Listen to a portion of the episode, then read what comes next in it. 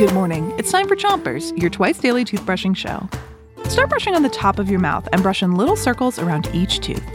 Three, Three two, two, one, brush!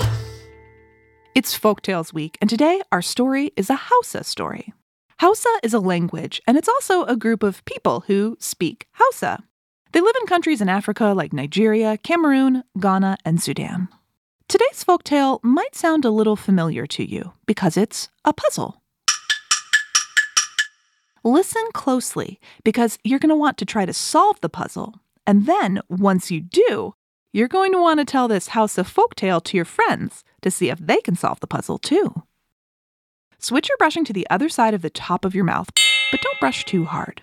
Ready for the story? Yes! Okay, here we go.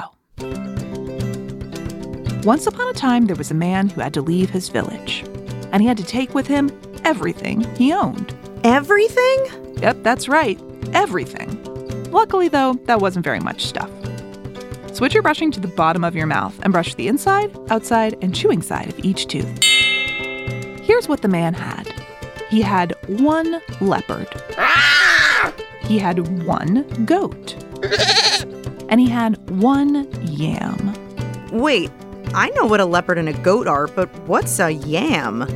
A yam is a vegetable. It's kind of like a sweet potato. And a yam is exactly the kind of thing a goat would like to eat. Switch your brushing to the other side of the bottom of your mouth. And don't forget the molars in the back. But here's the thing.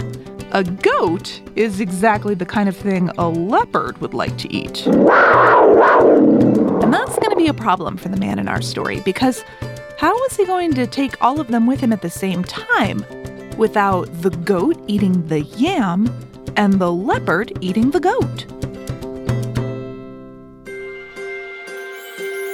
We'll tell you tonight when you come back for more Chompers. But until then, it's time to rinse with water and... Three, three two, one, spit! Chompers is a production of Gimlet Media.